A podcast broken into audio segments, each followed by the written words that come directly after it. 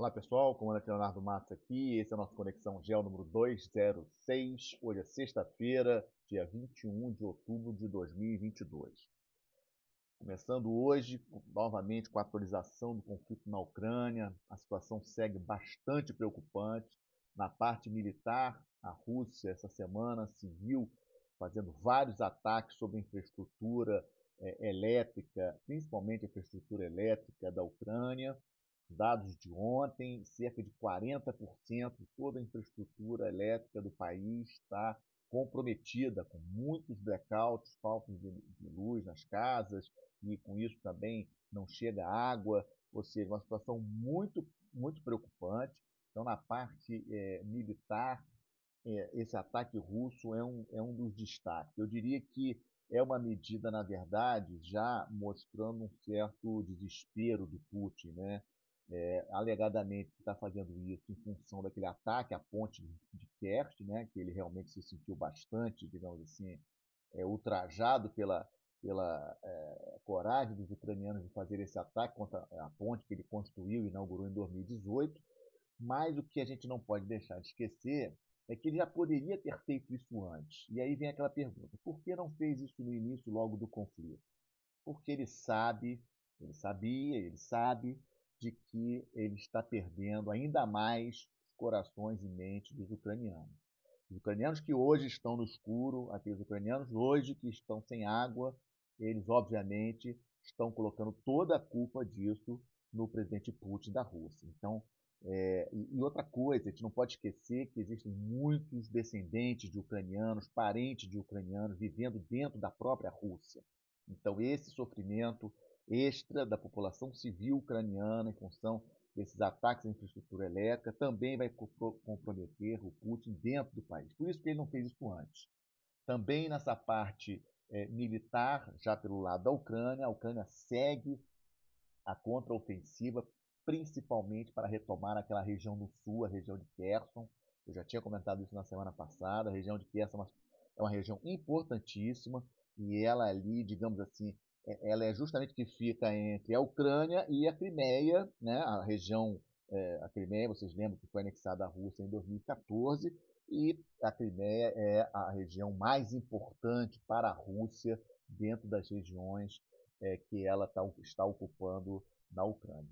Também na parte política, um movimento forte do Putin decretando lei marcial nos quatro novos territórios anexados pela é, por ele, pela Rússia, nesse, na, nas últimas duas semanas, duas semanas atrás, que eu já comentei sobre isso, o que, o que é um movimento inédito, nunca tinha sido decretado é, lei marcial durante todo o governo do presidente Putin. Ou seja, vemos que estão numa situação realmente crítica para ele. Aqueles 200 mil reservistas, eles ainda não estão prontos, eles ainda não estão na linha de frente. O Putin sente que ele não vai conseguir, ele não está conseguindo segurar as forças ucranianas, inclusive já com retirada de população é, da cidade de Kherson, que já foi decretada, inclusive, pelo comandante das forças é, russas, ou seja, isso é uma situação muito importante. Na parte econômica do, do conflito como um todo, já estamos olhando aqui para os efeitos na Europa, muitas greves, principalmente na França, domingo, uma violência impressionante em Paris, que nós vimos nas cenas,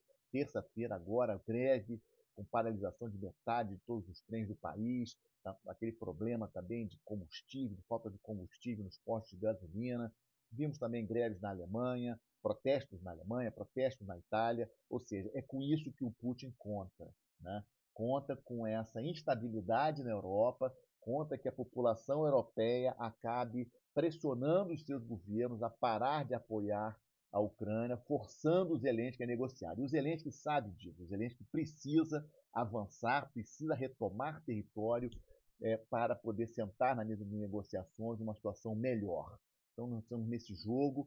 Lembrando a vocês, já comentei que as eleições nos Estados Unidos no início de novembro também são importantíssimas nesse cenário, porque o Partido Republicano, especificamente o Donald Trump, já falou várias vezes de que tem que ir para a mesa de negociações. Então, o cenário que vejo é agravamento dessa crise econômica na Europa como um todo, mais protestos, e se no início de novembro agora, nas eleições de meio mandato no Congresso americano, der Partido Republicano, eu acho que vai ter uma pressão forte para os Zelensky sentar na mesa de negociações. Então, vamos acompanhar. É um conflito que não tem como a gente prever quando vai acabar, uma situação de muita dificuldade, especialmente para a Europa e para a própria Rússia, lógico, Ucrânia e os europeus, de uma maneira geral, bastante afetados com esse conflito.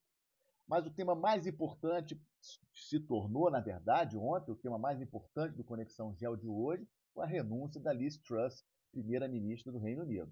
E eu trouxe como destaque, trago como destaque, é lógico que a guerra na Ucrânia, para mim, é o evento mais importante do ano em termos da geopolítica internacional, mexendo com tudo, mas para essa semana eu trago como destaque a renúncia da primeira-ministra, é, a primeira-ministra que ficou menos tempo no poder. Vejam como o que mundo que nós estamos vivendo, né? Eu coloco um pouco da culpa disso, não só pela, pela, pelo erro dela em termos quando ela ela fez aí uma proposta de plano econômico muito polêmica, ela não conseguiu costurar essa proposta dentro do seu próprio partido antes de estabelecer, que ela previa cortes severos de impostos, etc., num momento de inflação alta é, no Reino Unido, acima de 10%, na Europa como um todo, toda a União Europeia com inflação acima de 10%, quase 11% de inflação na, na área da União Europeia, Reino Unido também 11%, ou seja, inflação muito alta, valor da libra em relação ao dólar historicamente nunca foi tão baixo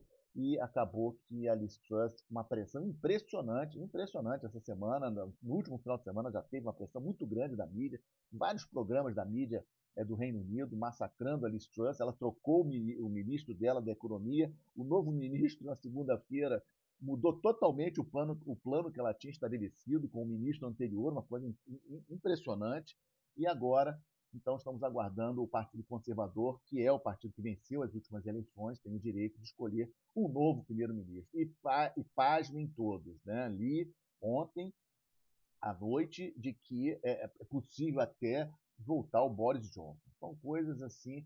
E, e por que isso aí também é muito importante? O Reino Unido não é um país qualquer. O Reino Unido é uma das maiores economias do mundo, é um dos, dos nove países que possuem armas nucleares, é a terceira força, a segunda, a terceira força militar da OTAN, né? Estados Unidos em primeiro, França e, e Reino Unido ali é, dividindo a segunda posição da OTAN, digamos assim, importantíssima para a OTAN, importantíssima para a Europa de uma maneira geral, e lógico que essa instabilidade no Reino Unido, é, quem acaba gostando muito disso é o Putin, é a Rússia, que olha com isso como uma oportunidade aí de enfraquecer um rival é, bastante importante nessa disputa aí de poder global. Vamos, vamos acompanhar aí é, o desenrolar dessa crise na, no Reino Unido e quem será o novo primeiro-ministro britânico.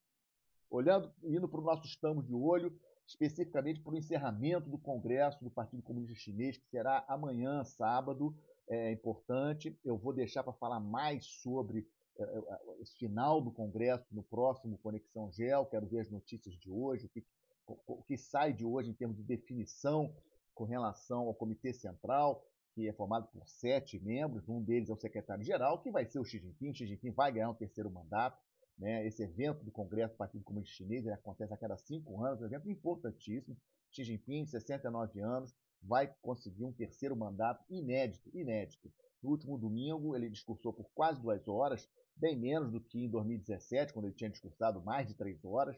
Né? E, e pontos importantes que eu trago para você desse discurso do último domingo: Taiwan, ele falou claramente que vai ser reintegrado preferencialmente por meios pacíficos, mas não vai abrir mão de reintegrar usando qualquer instrumento. Isso está escrito, isso ele falou e está escrito, para quem ainda tem dúvida de que a China vai invadir Taiwan, porque Taiwan não vai aceitar ser incorporada à China. Esqueçam isso, os taiwaneses não vão aceitar ser incorporados à China. E interessante que logo após isso, nessa semana mesmo, o comandante da Marinha Americana falou claramente de que é preciso também considerar a possibilidade de que esse ataque, que essa invasão ocorra ainda este ano, aproveitando essa reeleição dele né, e aproveitando todo esse momento de atenção mundial para a questão da guerra da Ucrânia, economia na Europa com problemas, e ainda mais agora também com essa questão no Reino Unido, sem primeiro-ministro, etc. Né? O Xi Jinping também falou sobre a questão da economia, que é muito importante o crescimento da economia para o país, preocupação do Xi Jinping de aumentar o consumo interno, usar esse 1,4 bi é, de, de habitantes que ele possui é, na China para consumir mais, consumir os produtos chineses. Falou também de desenvolvimento tecnológico para diminuir a dependência externa, uma questão muito importante, ainda mais depois das sanções impostas, novas sanções impostas na área de tecnologia pelos Estados Unidos. A gente tem que estar atento a isso. A questão do Covid zero continua impressionante.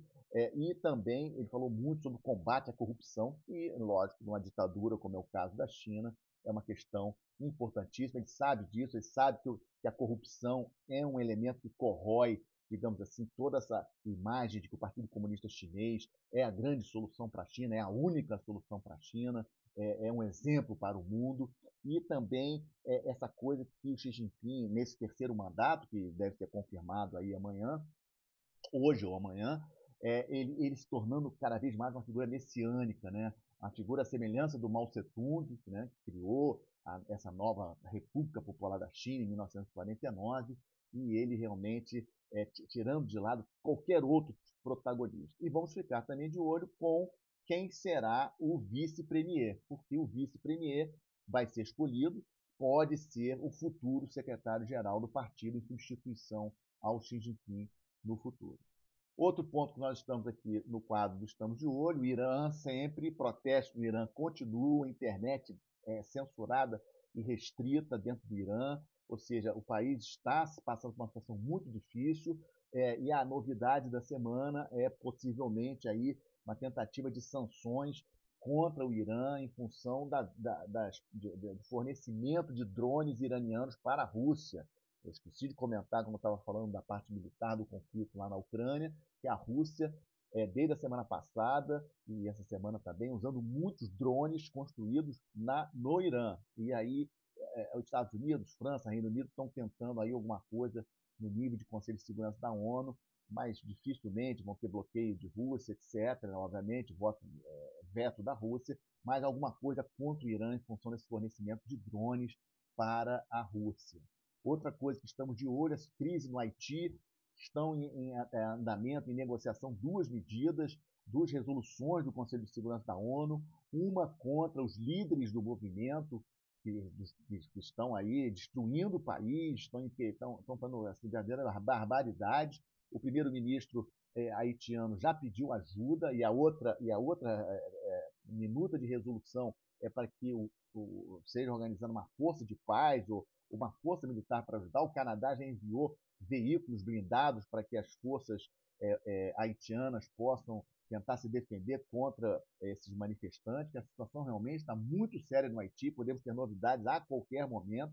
Lembrando que o Brasil tem grande experiência no Haiti em função da MINUSTAH, 2004 a 2017, o Brasil comandando a, do Haiti, então esse é um ponto importante. No Estamos de Olho, fecho também com a situação no Chile.